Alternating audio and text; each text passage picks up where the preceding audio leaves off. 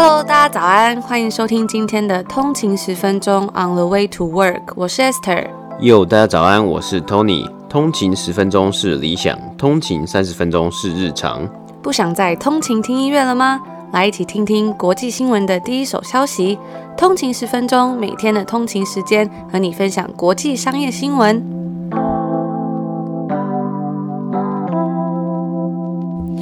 早安，欢迎回来通勤十分钟。今天是二月十八号，星期四。大家早安。那今天应该已经是很多人的开工日的第二天了。嗯、开工第二天，不知道大家习不习惯？大家的心情如何？是不是有点激动，还是有点还没平复下来？还没整理好，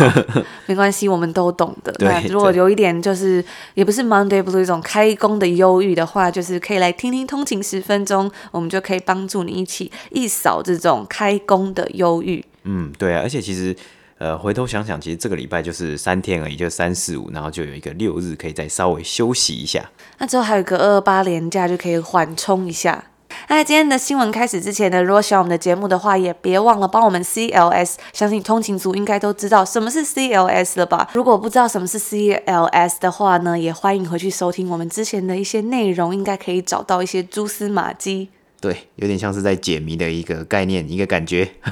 那我们就进入今天的美股指数播报吧。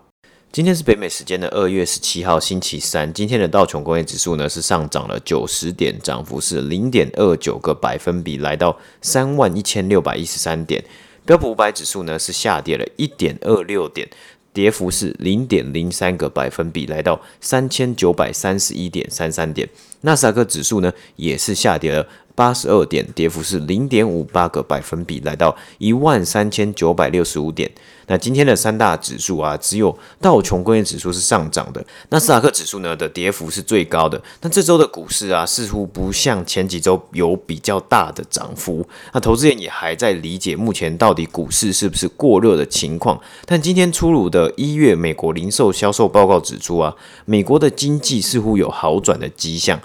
当刺激经济的支票啊逐渐发送到每户人家手中之后啊，美国一月的零售销售额呢，较前一个月成长了五点三个百分比，那击败许多经济学家预估的一点二 percent 的成长。那这也是自去年九月以来消费者数据的这个首度单月成长。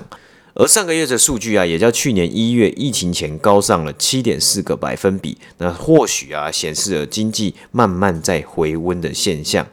个股方面呢，Verizon 今天上涨了五点二个百分比，来到五十六块美金；Chevron 呢上涨了三个百分比，来到九十五点九二块美金。主因呢，包括巴菲特的伯克夏公司公布，该公司呢有买进上述两间公司的股份。而今天呢，科技股是普遍的下跌了，Apple 下跌了一点八个百分比，来到一百三十块美金；Netflix 则是下跌了一点一个百分比，来到五百五十一块美金。那以上呢就是今天的三大指数播报。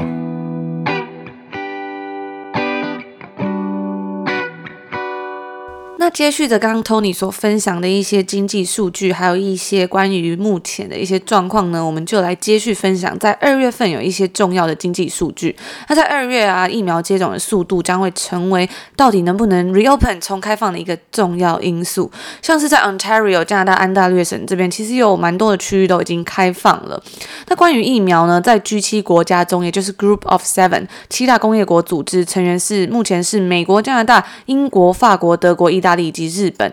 那各国之间呢，对于疫苗的实施速度其实差异很大，而从开放的时间呢，也会取决于病毒还有疫苗。但是呢，因为资讯有限，在历史上也缺乏先例，所以很难确定说到底什么时候才能够完全的 reopen。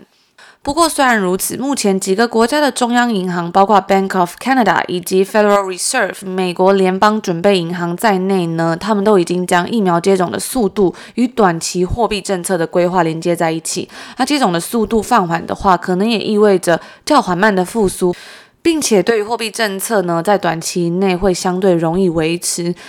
而除此之外呢，我们也来看看美国的个人储蓄率，也就是个人储蓄占可支配收入的比重的这个数据。那这个东西呢，它可以当做检视市场对景气看法的一个重要指标，以及消费者是否有足够的资金来进行消费。那目前美国的个人储蓄率是十三点七 percent，占可支配收入的百分比，相对于疫情前是有所上升的。虽然储蓄率已经从二零二零年四月，也就是去年的四月的高峰三十三点七 percent 下降，但是呢，这个数字仍然是比其他历史上的经济衰退期还要来得高。而这些累积的储蓄啊，刺激了目前在经济中被抑制的需求，从而也推动了股票市场的估值。那虽然目前这个数字还是因为失业率的关系而有所扭曲，但是仍然算是非常的高。那随着二零二一年，也就是今年的下半年经济重新开放，这些储蓄将能够有望来推动服务业带来显著的改善。那以上就是关于二月的一些数据的分享。那像刚刚 Esther 有聊到，我们这里的 Ontario 省啊，已经有部分的区域是重新开放。那目前开放好像，我看这个报道上面是指出啊，目前是第一阶段的开放啊，所以开放呢，就是店内商家是可以有二十五 percent 的 capacity，所以就是流量呢，只能允许小型的这个中小企业啊，或是一些不是 essential 非必要的这个必需品的商家呢，只能允许二十五 percent 的这个人流量啊。但是其实我却还是蛮兴奋的，因为真的从自从去年十一月，好像是自从去年的黑色星期五之后啊，Ontario 呢都是处于应该说 Toronto 都是处于一个封城的状态了。那真的非常的期待下个礼拜一，如果有机会的话，我们的省长可不可以让我们看到这个 Toronto 这个地区重新开放？那目前以这个疫苗措施的这个施打之后啊，是看到这个 curve 真的是算是有下降的情况了，但是还是要看未来可能有一些变化，因为包括疫苗施打之外啊，其实还有一些像是变种病毒的一些疑虑等等的，都可能还要被纳进考量因素。诶，那如果重开放的话，Tony，你第一件想做的事是什么？我我觉得如果重开放，它可能会来得很突然，然后我会有点措手不及，不知道我到底要怎么做，因为真的在家里待了两个多月，不知道要干嘛。但我觉得我应该还蛮怀念。可以在餐厅，或是可能就是买买东西吃，或是稍微去一些小店呐、可能一些特色小店去逛一逛这样。那 Esther 会想要做什么事情？我也是蛮想去逛一些特色小店的，因为我觉得像多伦多这边还蛮多那种 small business 的感觉，都还非常的有趣。嗯、像我之前就是有在散步的时候呢，就看到还蛮多有趣的小店，一些书店啊，独立书店，或者是一些呃卖一些特别小东西或甜点的地方，我都非常的想去，因为很想去店里面看看。而且我非常的爱逛文具店或者是一些家具店，因为大家也知道我们就是之前去年底搬家嘛，但是呢，因为家具店都没有开，所以很难真的去购买一些比较大型的家具。不然真的，如果你订购那个家具，然后好不容易送来，可是又不喜欢，真的会很麻烦。嗯，没有看过实体，其实也很难下手。所以我很期待可以去逛家具店的那天。我真的非常的爱逛这种居家类的东西。嗯哼，对。那我们等一下的新闻呢，我们就来介绍帮助这些中小企业或是在地 business local business 的这间公司的最新一季财报分享。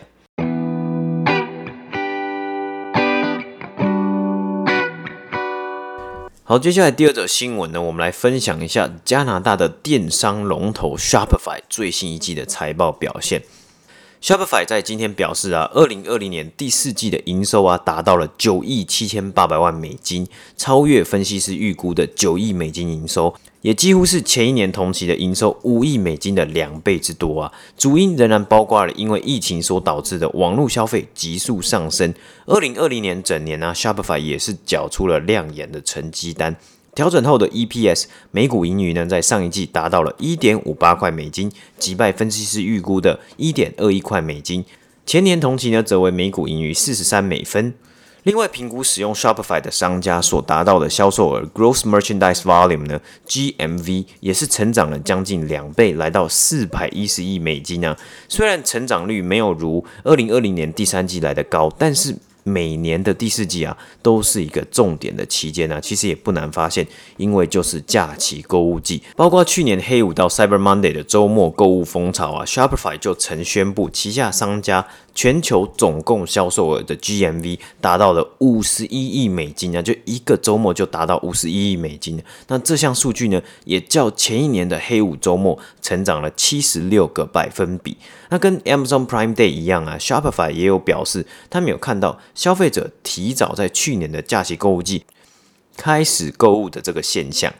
那简单介绍一下 Shopify 这间公司啊，那它主要是提供不同大小的店家制作网店的服务，可以根据商家的大小选择每月的订阅费用。从简单的创业家月费最低只要二十九块美金，你就可以架设一个网站，然后变成一个网店啊，然后贩卖你所制作的一些东西。到中小企业，甚至到 Shopify Plus 这个服务是给予大型企业，包括海尼根、Staples、Herman Miller 等。目前呢、总共 Plus 的使用企业超过了一万间公司。那这个数字呢，Shopify 表示啊，也是在与 Shopify 类型相似的电商公司之中最大的一笔这个企业用户客户。那从上一季的营收之中啊，主要分为两类，第一个为 Subscription Solutions，营收为两亿七千九百万美金，成长了五十三个百分比。那这个营收呢，就是我们刚刚讲到的那些店家、创业家、中小企业，他们每个月付费使用 Shopify 服务的订阅费用成长，也代表了更多商家加入了 Shopify。那另一类呢，为 Merchant Solutions 的营收更成长了一百一十七个百分比，来到六亿九千八百万美金。这一类的营收呢，主要包括了消费者付款的手续费用、POS 系统的销售以及 Shopify 货运等其他服务收入。这一次的成长主因呢，就是我们前面提到的 GMV 店家的全球总销售额有强劲的成长。那因为去年疫情的红利啊，许多店家都需要转向线上去卖自己的商品，而 Shopify 呢，提供了这些店家许多功能可以使用，其中包括我们先前有提到过，首次推出使用 Shopify 的店家可以利用 Shop Pay。在脸书以及 Instagram 上面直接贩卖产品，那简单来说，就是让消费者的消费过程简化再简化。我们近期也看到很多企业以及网店啊，渐渐利用社群媒体来开始贩卖商品。或许这个趋势啊，在二零二一年会持续发展。不仅是脸书啊，甚至到 TikTok，大家都希望可以去利用这些社群媒介去来贩售自己的商品。那除了 Shop Pay 之外呢，电话会议中也有提到 Shop Pay Installment，也就是去年很多公司都开始推出的分期付款服务。也看到很多的年轻世代消费者啊，善加利用这个功能购物。除了推广到更多消费者以及方便快速的付款流程之外啊，Shopify 也推出了整和商家的营运，包括 Shopify Capital 提供商业贷款的服务，以及 Shopify Shipping 等功能，让商家可以利用整合系统整理订单以及出货状况。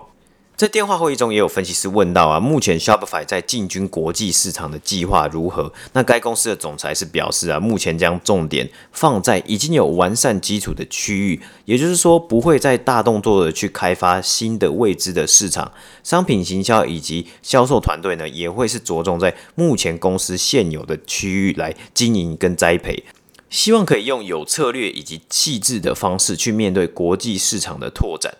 那对于拓展新市场呢，代表就是还是一个未来式。目前短期呢是不会看到 Shopify 大动作进军一些他们没有进军过的市场。除了去年疫情带来的红利啊，其实 Shopify 在过去五年的营收年复合成长率达到四十九个百分比，也让该公司的股价是持续的飙涨。包括未来的国际市场，他们能够去 capture 到。多少这些潜在的市场以及潜在的营收，在电话会议中啊，也有讨论到。虽然没有要拓展，但是啊，他们有问到说，诶，亚洲市场的成长，目前除了澳洲之外啊，Shopify 还是有一个很大的市场机会。那他们也有表示啊，他们也在持续的观察，在中国的零售产业还有零售市场的发展，表示啊，Shopify 也是学生在学习不同市场的商业模式。然而，今天 Shopify 收盘呢、股价是下跌了三点三二个百分比，来到一千四百二十五块美金，缴出亮丽的成绩单。为何股价会下跌呢？因为 Shopify 在这一次的财报啊，没有给出确切的二零二一年财务预期，只有提到今年的成长虽然会成长。速度不会像二零二零年一样飞快。那我们看到过去几周的财报发表之中啊，可以看得出来，因为疫苗的施打计划开始预期，二零二一年可能会慢慢回到正常。包括消费者回到实体店面购物的这个习性，可能我们会有机会看到。因此啊，这样受到疫情冲一波的公司，可能在慢慢消失他们成长的动能啊。除此之外啊，Amazon 宣布已经在一月十五号，也就是上个月的时候，收购 Shopify 的其中一个竞争对手 Sales。那这一间公司呢，是一间澳洲的公司，他们的目标也是帮助创业家建立起实用可用的网络商店。那这项的收购呢，也可能会让网店的提供商的市场更加激烈。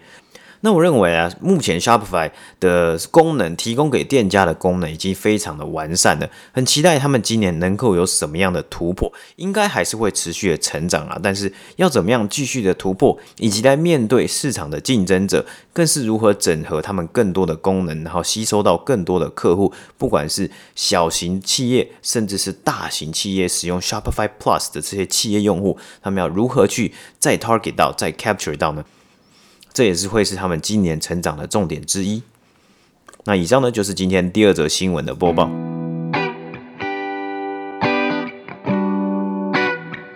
那听完关于这个 Shopify 这间公司之后呢，接下来我们要来继续看看一些科技方面的新闻。其实最近在美国各州之间呢，关于制定一些科技法规的部分，可以说是非常的忙碌。在上周五呢，有这个 Crab Cake State，也就是蟹肉饼之州称呼的马里兰州，成为第一个征收数位广告税的州。那这项立法呢，是针对那些每年从数位广告中获利超过一百亿美金以上的公司。举例像是 Google 在去年的广告收入就是一千四百七十亿美金，实在是非常的惊人。而除此之外呢，接下加州的交棒，维吉尼亚州成为第二个通过关于数据隐私法案的州。从二零二三年一月一号开始呢，这一个。The Consumer Data Protection Act 消费者隐私保护法案会针对较大的公司，像是那些掌控或者可以处理至少十万名维吉尼亚州居民的数据的那些公司。